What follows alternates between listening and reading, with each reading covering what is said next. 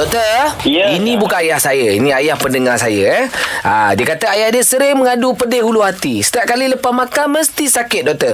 Macam mana nak kurangkan pedih hulu hati ni, Oh, doktor? sakit tekak, Adakah kalau dibiarkan akan mendatangkan kesal lain pula? Au, sakit hulu hati ni pedih saya. Pedih, pedih, pedih. Ha, mana doktor? Okey, terima kasih kepada yang bertanya dan semua lah. Okey, dia gini. Yang pertama kita kena kena pasti apakah penyebab pedih hulu hati tu. Jadi nak kena pasti kena jumpa doktor. Ceritakan masalah dia semua. Dia mungkin ada dua sebab lah faktor yang paling besar. Yang pertama gastrik. Hmm. Dia batu dalam empedu. Ha, jadi doktor dia akan kenal batu dan dia akan rawat.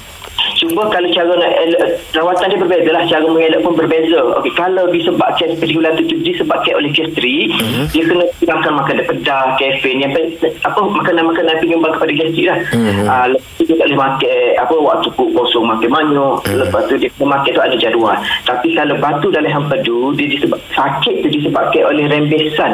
Hmm. Ah, apa jus uh, jus empedu. Oh. Jus empedu dia rembes apabila kita makan.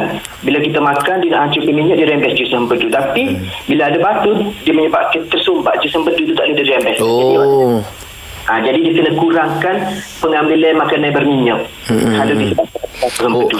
Okay. Mana Ah, pun- dan ada rawatan, ada ubatan. Tapi kalau tak jadi juga untuk batu dalam empedu tu, kalau tak jadi juga kita kena perlukan rawatan uh, intervensi lah. Eh, intervensi tu kita masukkan skop, lepas tu kita keluarkan batu tu ataupun melalui pembedahan. Oh, tapi kalau dengan sekadar ubat-ubat pun boleh untuk pemula, permulaan pencegahan awal doktor tak? Ya, betul. Oh. Jaga makan lah, jaga makan. Jaga makan paling penting tu. Paling penting. Yang penting paling penting ni jaga hati. Ah. Ah, jangan sakiti hati orang lain. Sebab apa? Sebab dia pedih hulu hati. Ha, bukan pedih hulu makan. hati. Okey, terima kasih doktor.